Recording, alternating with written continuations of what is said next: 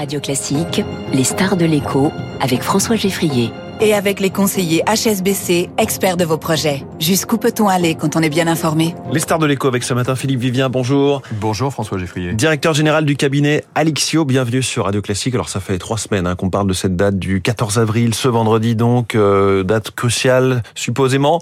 Le Conseil constitutionnel dira si la réforme des retraites est conforme ou non à la Constitution. Est-ce que ce sera vraiment la fin de la bataille selon vous? Je crois qu'on va d'abord vivre une nouvelle semaine totalement incertaine. Euh, douzième? Journée de manifestation qui s'annonce pour jeudi. Euh, deuxièmement, vous venez de le dire, euh, cette, euh, cet arrêt, cette décision du Conseil constitutionnel, non, je crois que ça va pas s'arrêter. C'est-à-dire que les syndicats ne vont pas lever le camp si je... le Conseil constitutionnel valide la réforme ben, Je pense que, alors la question c'est est-ce qu'il valide la totalité de la réforme, une partie de la réforme, quoi qu'il arrive, les syndicats vont continuer. A contrario, ce qu'on voit dans les entreprises, c'est que cette, ces journées, elles sont relativement peu suivies aujourd'hui dans les entreprises. On n'en voit pas de grève massive dans la plupart des entreprises. Et Grosse manifestation, petite grève.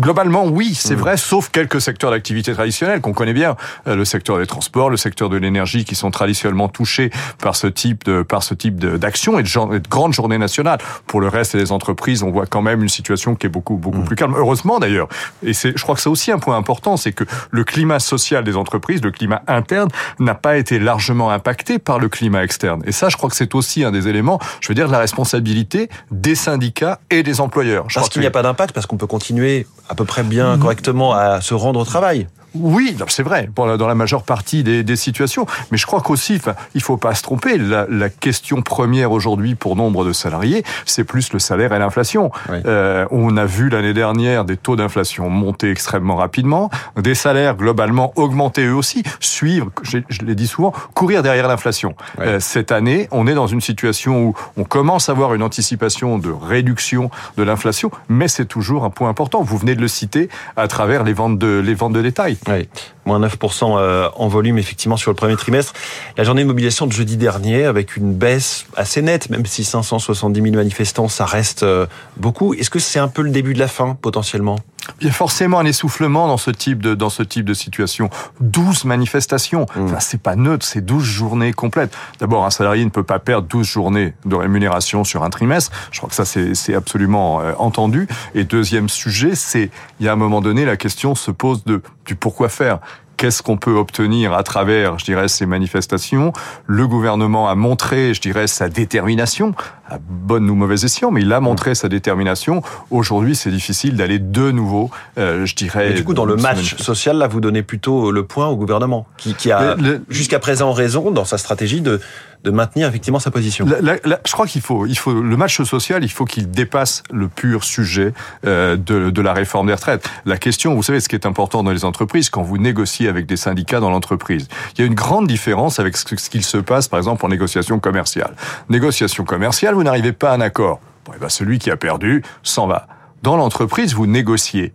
Demain, vous arrivez à un accord. Demain, que j'arrive à cet accord ou non, on va continuer à travailler ensemble. Et ça, les salariés, les représentants des salariés et les dirigeants mmh. d'entreprise le savent bien. Et je crois que ça, ça maintient, ça, ça maintient et ça nécessite, je dirais, de toujours essayer d'aller de l'avant et trouver ces compromis. Ces compromis, regardez sur la réforme des retraites qu'on a su trouver pendant des années et des années et qu'on continuera à, tr à trouver sur les retraites complémentaires, il n'y a pas de débat. On doit être capable de les trouver sur l'ensemble des sujets. Ah mais que pourrait, c'est la, la, question à quelques milliards d'euros, que pourrait lâcher le gouvernement qui fasse que les syndicats sortent la tête haute ou à l'inverse Est-ce qu'il est inenvisageable que les organisations syndicales lâchent quelque chose pour que le gouvernement euh, sorte la tête haute du conflit? Je crois, Si je le savais, j'aurais peut-être ces quelques... Ces quelques... Vous seriez ministre du Travail Absolument pas. Euh, non, ce que je veux dire, c'est que on s'est engagé, les, les uns et les autres se sont engagés avec, si je puis dire, deux bateaux en route de collision. Oui. Je ne peux pas accepter, dit l'un, les 64 ans, je vais mettre en place les 64 ans, dit l'autre.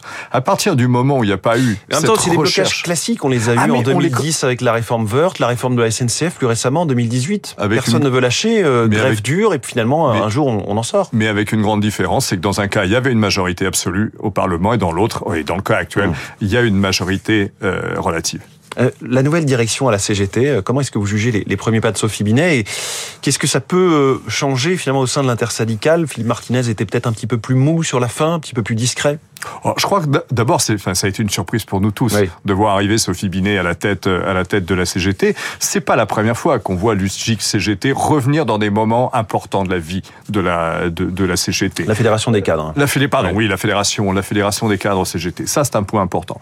Deuxième élément, je crois que c'est vraiment la mission qui lui est confiée, c'est de recréer une cohésion au sein de la CGT, dont on peut tous dire, il n'y a plus une, mais des CGT, euh, alors mmh. qu'elle a été pendant de nombreuses années un bloc assez assez, monolithique. Il y a les écologistes, il y a les pro-nucléaires, il y a, il y a l'histoire de la CGT. Il y a l'histoire de la CGT, de ses bastions euh, historiques, de sa sociologie historique et aujourd'hui de l'évolution du monde. Ça, c'est le premier sujet. Et il est évident que son premier, probablement son, son, sa première mission va être de recadrer tout ça, de remettre de la cohérence dans, dans tout cela. Deuxième élément, je crois qu'il va être extrêmement important aussi cette, cette nouvelle capacité qu'elle aura de communiquer à l'extérieur. Je crois que médiatiquement, elle va forcément avoir une autre, euh, une autre posture que celle qu'avait Philippe Martinez. Ça, c'est un point important. N'oubliez pas un autre sujet, c'est le départ probable de Laurent Berger dans les mois On ne sait pas quand. On sait qu'il n'ira pas au terme de son mandat. Voilà. on ne sait pas quand il partira. Exactement. Mais par définition, il y aura un rééquilibrage euh, de communication entre l'un et l'autre. Laurent Berger a pris beaucoup de place. Il est quand même aujourd'hui celui qu'on entend et qu'on voit le plus dans les médias. On peut penser que Sophie Binet essaiera, elle aussi, de trouver une place prépondérante, je dirais, sur cette scène hum, plus médiatique, mais qui est important pour faire passer les idées. Alors, l'une des étapes de l'après, quelle que soit la façon d'en sortir, c'est cette future grande loi travail ou loi plein emploi. On a du mal à, à savoir exactement quelle sera sa, sa, philosophie quelque part. Ça semble un petit peu fourre-tout. Il y aura l'accord sur le partage de la valeur, la création de France Travail, une sorte de, de machin un peu technocratique, l'inscription automatique à Pôle emploi des allocataires du RSA, le compte épargne temps universel, le panneau d'affichage syndical en version intranet. Tout ça, ça part dans tous les sens. Tout ça, ça ne forme pas une, ça ne forme pas une loi cohérente. Hum. Euh, Et puis c'est pas très parlant. Ah, c'est pas très parlant. Deux, on voit des briques qui sont très différentes les unes des autres. Je pense que cette loi mérite d'être travaillée encore un peu beaucoup avant, euh, comment dire, avant d'être proposée aux uns et aux autres. Regardez sur le partage de la valeur. Euh, c'était une négociation interprofessionnelle. Elle a mis un peu de temps à démarrer. C'était assez difficile au premier, je dirais, lors des premières réunions. Les uns et les autres sont arrivés à un consensus. Je crois que c'est comme ça qu'il faut travailler. Après, mettre bout à bout, comment dire, des pièces aussi différentes me paraît pas la meilleure idée aujourd'hui pour recréer une véritable confiance entre l'ensemble des acteurs et des partenaires sociaux. En revanche, vous l'avez évoqué, la question justement de la rémunération, le président de la République, le gouvernement qui veulent à nouveau remettre l'accent sur, sur les hausses de salaire, les grilles dans les branches, ça c'est un angle d'attaque porteur? Ben, je rappelle que quand même l'enjeu des salaires, c'est l'enjeu des entreprises, euh, bien plus encore que l'enjeu du gouvernement. La situation des branches professionnelles en France, on la connaît. On avait 7 ou 800 branches, on est descendu à une centaine de branches. La question, c'est est-ce qu'on converge encore? Est-ce que mmh. nous cherchons à converger encore un peu plus? Je suis désolé, l'enjeu du salaire en dehors du salaire minimum, c'est l'enjeu de la négociation collective dans les entreprises. Et on voit bien que l'année dernière, on a fait quelques études sur le sujet. Dans plus de 70% des cas, les entreprises sont arrivées à des accords salariaux avec les organisations syndicales, ce qui prouve que c'est possible. C'est possible. Donc, euh, mais au niveau des entreprises, c'est ce que vous nous dites, Philippe Vivien. Merci beaucoup. Le directeur général du cabinet Alixio, notre star de l'écho ce matin sur Radio Classique. Très bonne journée à vous. Il est 7h22 dans un instant.